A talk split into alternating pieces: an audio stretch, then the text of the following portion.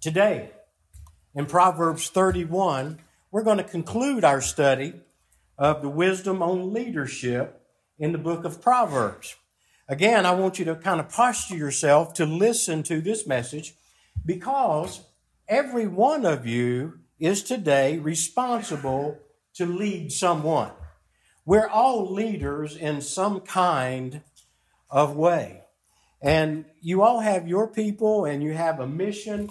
You have someone that you're going to lead. So, who is it that God has brought into your sphere of influence? And I want you to think about that for a moment. Who is it that God has brought into your sphere of influence? And I want to encourage you to listen now with your mission and your people in mind, if you would listen to this message. Now, because today is Father's Day, I'm going to especially focus on the responsibility of men as leaders in their home. But again, everything we say will apply to all men and all of you ladies in your leadership roles. And you ladies are in leadership roles of some kind, whether it's in your family, whether it's in the community, whether it's in leaders group or whatever. Everybody is a leader to an extent. Now, most of you, I think you're familiar with, uh, very familiar with Proverbs 31, especially if you've been reading Proverbs this whole time, a chapter a day, and just going over it and over it and over it. You know, and each time you read it, you probably see something you didn't see the last time you read it. And I think that's pretty interesting to me because I'm finding new things all along. But we are pretty familiar with Proverbs 31, probably the most preached text on Mother's Day, because this chapter describes a, a virtuous wife whose value is far above rubies, the scripture tells us in verse 10 but often miss something that we just kind of zoom by sometimes. This description, it was given to a young leader by his mother. You know, she said in the 12th verse, Son, this is the woman who you need to marry. She will do you good and not evil all the days of her life.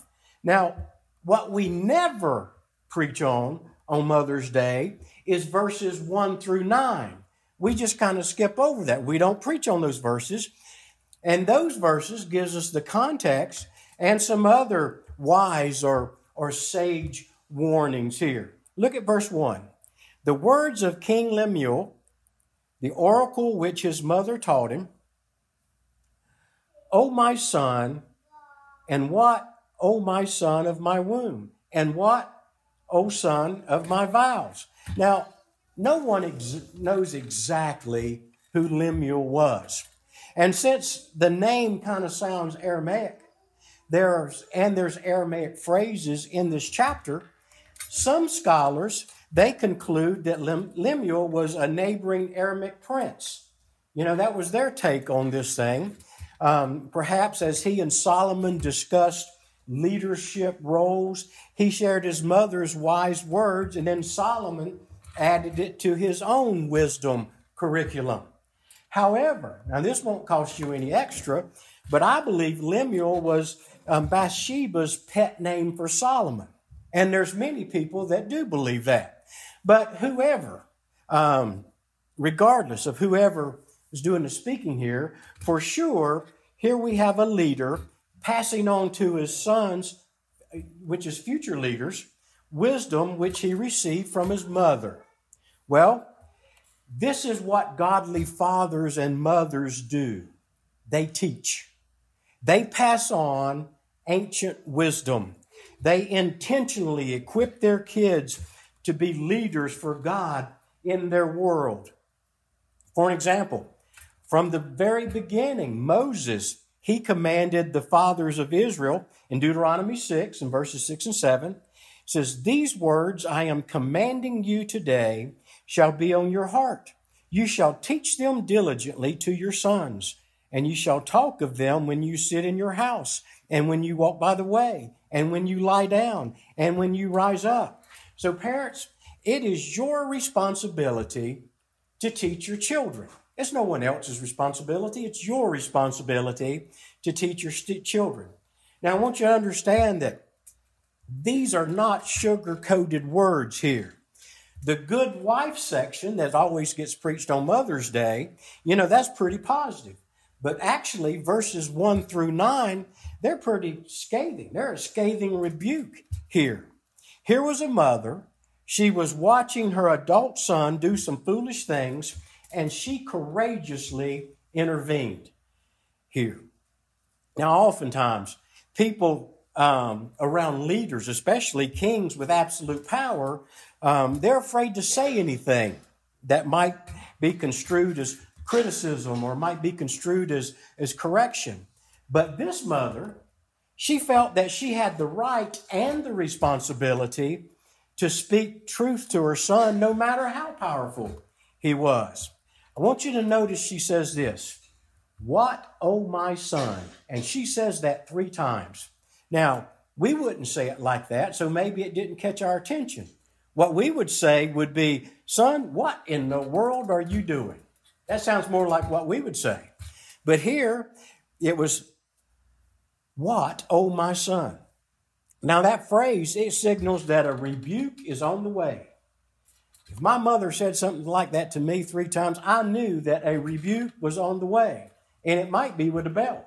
I don't know depending on when my dad got home, of what it would be, what it would be like. Well, you can count on this. Whenever you see repetition in the scripture, it indicates um, intensity. It indicates passion here, importance. So when mom says something three times, she is urgently pleading with her son, Son, stop what you are doing and listen to me. That's the message that's given here.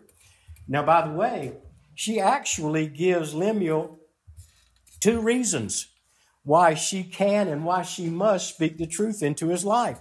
She says, O son of my womb. Now, we don't say it like that, but for 3,000 years, moms have told children, I carried you nine months. I gave birth to you. You are a part of me, and that gives me the right to tell you what I think. Any, any mother ever feel that way? Probably so. Note she also says, O son of my vows. Now, apparently, like Hannah before his birth, she dedicated her son to the Lord's service. You know, so she saw some things in his life that were not honoring God, and she just had to speak up here. If you remember, the child of David and Bathsheba's adultery died. But when David, and I assume Bathsheba here, repented, the blessings of Solomon affirmed that God's had complete forgiveness with them. So it kind of makes sense that Bathsheba would have prayed, Lord, we will dedicate this child to you. That just kind of makes sense. Well, before telling Lemuel what a good woman looks like, his mother gave him three stern warnings about how all leaders must live and lead. And the first is this all leaders must abstain from immorality. All leaders must abstain from immorality. Verse 3 Do not give your strength to women or your ways to that which destroys kings. Now, I want you to understand that in the Hebrew here, this is pretty clear and graphic language. This is pretty tough here. These are things that many moms today might be too embarrassed to say to an adult son, but they're essential for every leader and especially every man in leadership. First, do not give your strength, sometimes translated seed or life force, to women. And it's a specific admonition not to have multiple children with multiple wives here. You see, it's wrong for a man to create a child that he does not have the resources, or like in Solomon's case, the time or the energy to properly parent. And further, having many children by different women in your house invariably it will create jealousy or rivalry or conflict or and rebellion, just as Abraham and Jacob and Solomon's father David all learned the hard way. Plenty examples in the scriptures that tell us that. Then the phrase, do not give yourselves to the way that destroy kings, it refers to the hedonistic lifestyle of sexual immorality. Now, wealthy and powerful men in the ancient world, just like today, they tended to be promiscuous. You know, they visited prostitutes, they, they kept mistresses and, and even harems. You know, and for any man to just use woman for sex is to dishonor those um, created in the image of God. It is to dishonor women.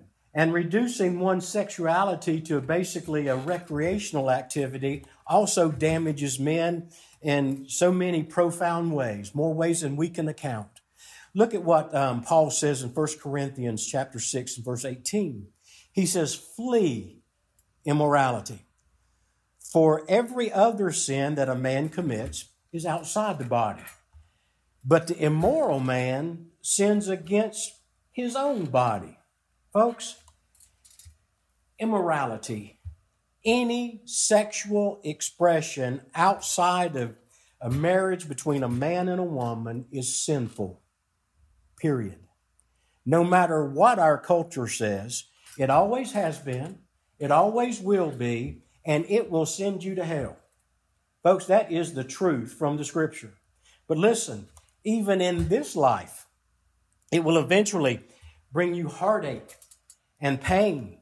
Immorality damages a man's ability to fully enjoy the gift of sexuality as God has designed it to be. Not to mention the possibility of disease or unwanted pregnancies and the damage of both to you and your partner's self esteem. There's all kinds of problems that go with this. You see, separating sex from the intimacy and the commitment of a marriage covenant invariably causes men to sink into all kinds of depravity and, and perversion and addiction and even sexual dysfunction. And no man, no man can effectively lead anything in the midst of all that. Just can't do it. Now, at one time, get back to our story here, Solomon fell deeply in love and he experienced an incredible uh, sexual relationship within the context of a marriage. And we know that because he wrote graphically about his sensual and emotional and spiritual experience of marital love in the Song of Solomon. And if you read that, you know, I mean, how beautiful that love was. But sadly, then he proceeded to collect over a thousand women in his harem. In Ecclesiastes, the second chapter, in verse 8, he said, I provided for myself the pleasures of men, many concubines. And as you might guess, um, many of these women's, they, women, they proceeded to bring their pagan idols and their beliefs and their practices right into Solomon's house. So with this came all kinds of baggage, you see. And in the end, it really it just destroyed his family and his legacy. But think about this just for a moment. How could a man possibly sleep with a thousand different women and then have a healthy sexual relationship with one woman that expresses the, the exclusive and intimacy and the two becoming one as God designed. How can it happen? You can't. Solomon, just like most kings in the ancient world, became a sex addict who, just like many men today, addicted to immorality or pornography, you know, never found fulfillment or satisfaction in this area of his life. In Ecclesiastes, he states from experience here that seeking fulfillment through sensual pleasure is vanity and striving after the wind. And then in Proverbs 5, verses 15 um, through 23, he pled with his own sons. He says, Drink water from your own cistern and fresh water from your own well. Should your springs be dispersed abroad, streams of water in the streets, let them be yours alone and not for strangers with you. Let your fountain be blessed and rejoice in the wife of your youth, as a loving hind and a graceful doe. Let her breast satisfy you at all times. Be exhilarated always with her love. For why should you, my son, be exhilarated with an adulteress and embrace the bosom of a foreigner? For the ways of man are before, are before the eyes of the Lord, and he watches all his paths. His own iniquities will capture the wicked. And here's the part you may want to underline and he will be held with the cords of his sin. He will die for lack of instruction, and in the greatness of his folly, he will go astray. Listen to me. Sexual sin destroys leaders in the church, in the government, in the marketplace, and certainly in the home. It's moving along. Warning number two abhor insobriety. Abhor insobriety. Verse 4 It is not for kings, O Lemuel. It is not for kings. Notice again the passion in this repetition here. It is not for kings to drink wine or for rulers to desire strong drink. Folks, here is a dire warning for all leaders against insobriety here.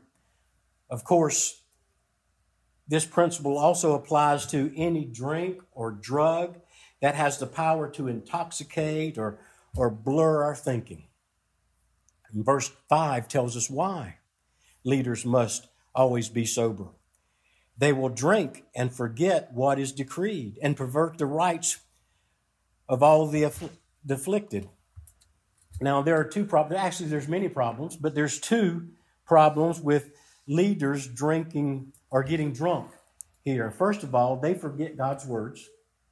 You know, they forget they represent God. And the second thing is, drunk leaders will always abuse their power. They will take advantage of those that actually they're supposed to protect. Verse 6 and 7 continues Give strong drink to him who is perishing, and wine to whose life is bitter. Let him drink and forget his poverty and remember his trouble no more. We see here, you know, it's okay to medicate the dying and ease their pain. Some people have a question about that, but right here is an example of where this is okay to do that. But leaders do not have the luxury of ever dulling their, their senses or forgetting their troubles. You know, think about this. When is it okay for a president who might at any moment have to make life death decisions? You know, when is it okay for them to be incapacitated? No. I won't even go there right now with our president, but anyway. When would it be acceptable to you for the captain of your overseas flight or the head surgeon who's fixing to operate on a loved one? When would it be acceptable to be drunk? You see, what about a policeman whom we give a gun to carry? Or a CEO whose, whose um, decisions impact your retirement accounts? When would it be okay for them to be incapacitated making decisions? Or when is it when does it not cause harm for a child to see his parents out of control? You see, leaders at every moment must be sober at all times. Leaders never get dull senses and forget problems. They don't do that. Their job is to stay sharp and fix problems. All leaders need to abhor insobriety, but especially fathers. Think about who you are leading, fathers. Now, there's a there's an old story, and it's told by Carrie Becker, a preacher who once played quarterback for um, Washington and Lee football team. And one evening, he came upon a young boy. The boy was just sitting on a curb, and he come upon this guy, and uh, this little boy he had a half deflated football under his arm. And Becker, he he said this was one of the most pitiful sights that he had ever seen. And he said it was just, there was incredible sadness and loneliness that just permeated the boy's countenance. He could see this little boy was at the end of his rope. It was obvious His eyes were swollen. They were so swollen that he had cried until he had no more tears. Moved with compassion, Becker said, Son, what's wrong? And the little boy said, Mister, have you ever played football? Course, Becker replied, Well, yes, I did, son. And the boy said, Then you know what it means when a member of your team gets off sides. He said, When one player gets off sides, the whole team is penalized. And not just the team, but the coach and all the fans. They all pay because of one guy got off sides. And Becker said, Well, that's right, son. What's your point? And then the boy looked at him in the eye and he said, Mister, tonight my dad got offside. Mom had fixed a nice dinner. The house was clean. We spent all afternoon getting things ready. Mom was so happy she was singing in the kitchen. But dad came home drunk. And he yelled and, and, and he just knocked the dinner off the table. And he slapped my mom across the face. He said, I just slipped out the back and came here to the park to toss the ball some of my buddies, but they had already gone home.